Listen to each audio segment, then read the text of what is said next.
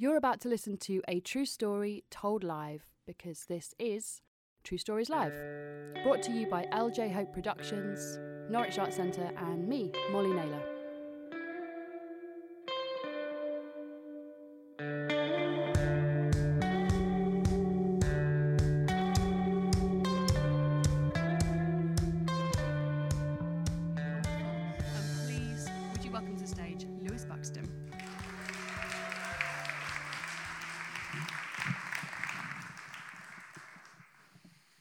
There's a few of you. So I feel I feel slightly as if people have heralded such amazing heroes so far tonight. Mothers, fathers, life givers. Um, and I'm going to talk about my hero who was a 19 year old dickhead called Tim. Um, so, um, oh, that's all that's coming off, don't worry. Um, so, Tim has been my hero since I was about 14 and we met at a house party. And Tim is that friend that you have who you love um, and then gets wasted and turns into an absolute prick. And if you're sat there going, we don't have a friend like that, it's you.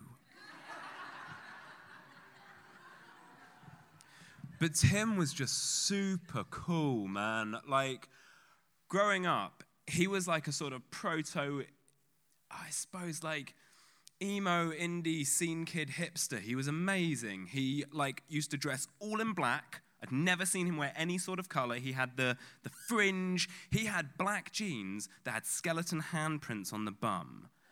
Now, at 16, if you can pull that off, you are worthy of heroics, okay? I wonder whether hero is possibly the wrong word. Maybe it's more like idol. Maybe I, I, I idolized him.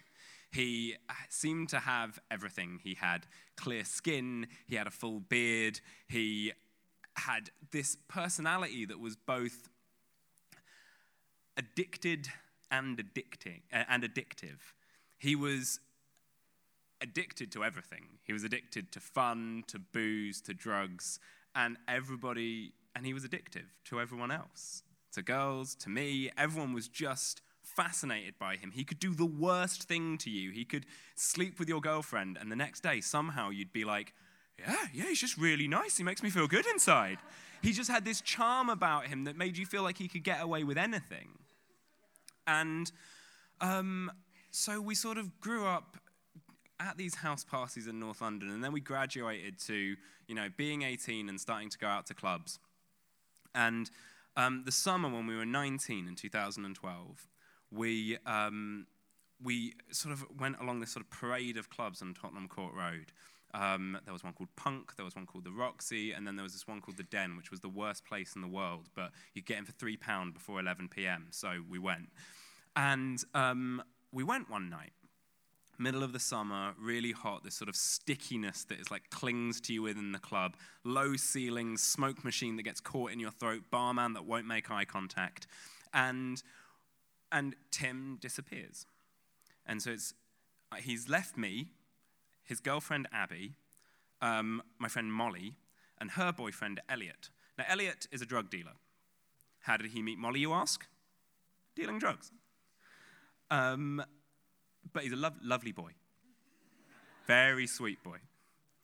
Um, so there's the four of us in the club, and Tim's, Tim's gone AWOL. And I was like, where is he? And Elliot goes, oh, he's, he's gone to pick up MDMA. And so well, I was sort of sat there being like, yep, par for the course for Tim, that's fine. So, but he's, he doesn't come back. And so we're all in, in the club, and Abby, his girlfriend, starts to get worried. And so I go, why don't we just go and check in the smoking area? You might be in the smoking area. So we go out onto the street where the smoking area is. Elliot goes for a wander up onto Tottenham Court Road. And we just sit there. The girls are having a cigarette. And then Elliot comes back. And Elliot says, We need to go. And I said, Why? He said, I've just seen Tim being put in a police van.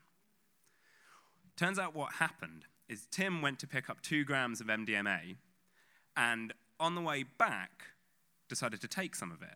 Now, I don't know how accustomed you are with London's thoroughfares. Tottenham Court Road, quite a popular one. Not the ideal place to be taking narcotics. And so, two policemen just wandering past, being like, The shit are you doing? Like, d- did you just want? He's just in like a tiny little alcove. So they pick him up, they put him in the back of a police van, and Elliot comes back. Now, obviously, Elliot is the expert in these matters. And um, so he says, we should, we should go and go home, just try and figure out where he's gone. He'll call us.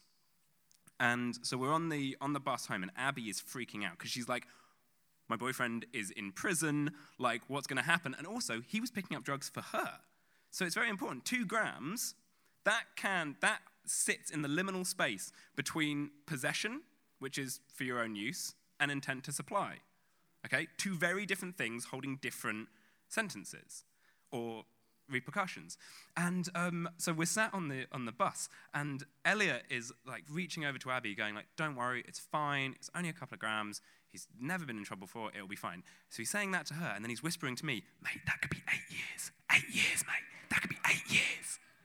So we get home, and about 3 a.m., I get my first phone call from prison.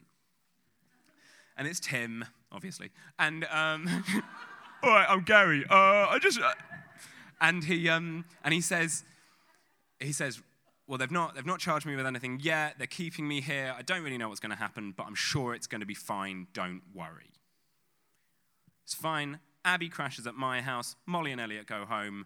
We go to sleep.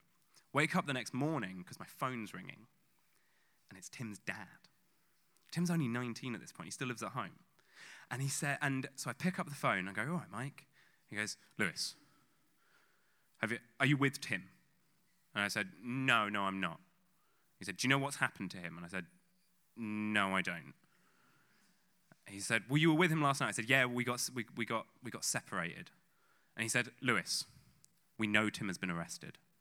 Because what happened is that the police send a policeman to your door to check if the, you, the, the address that you've given them is the right address. However, Tim's an adult. His mum answers the door. The policeman tells them nothing about Tim.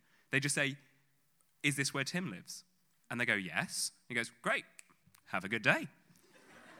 and just buggers off. So they're sat there being like, what do we do? And so they call me and they put me in the, in the enviable position of between rock and hard place. And I'm sat there being like, well, what do I, what, like, what do I do? And I said, yeah, we, th- right, okay, we think he's somewhere in Charing Cross. That's where we were, like Tottenham Court Road, Charing Cross sort of way, probably there. Tim, meanwhile, is in a cell.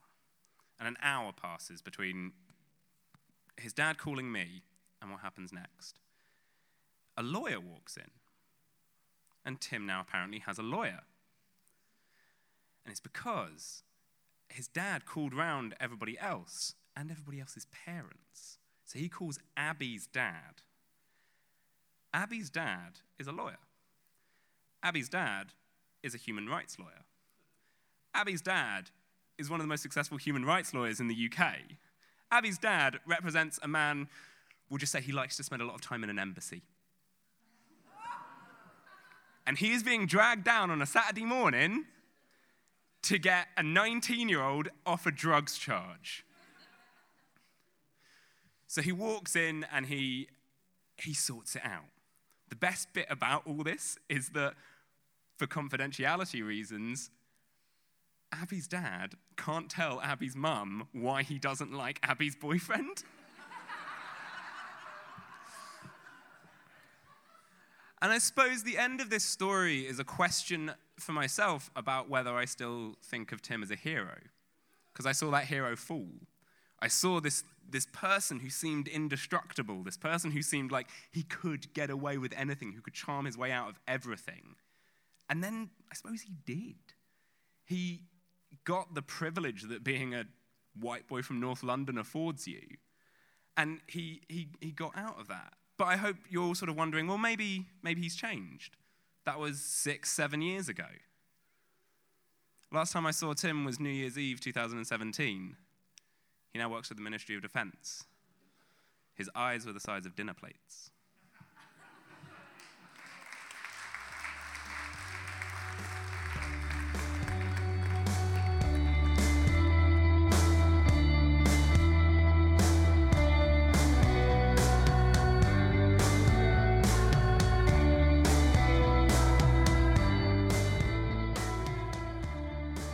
True Stories Live is a story show and story finding project brought to you by LJ Hope Productions, Norwich Arts Centre, and me, Molly Naylor. For more information about all of the work that we do, head to our website truestorieslive.co.uk.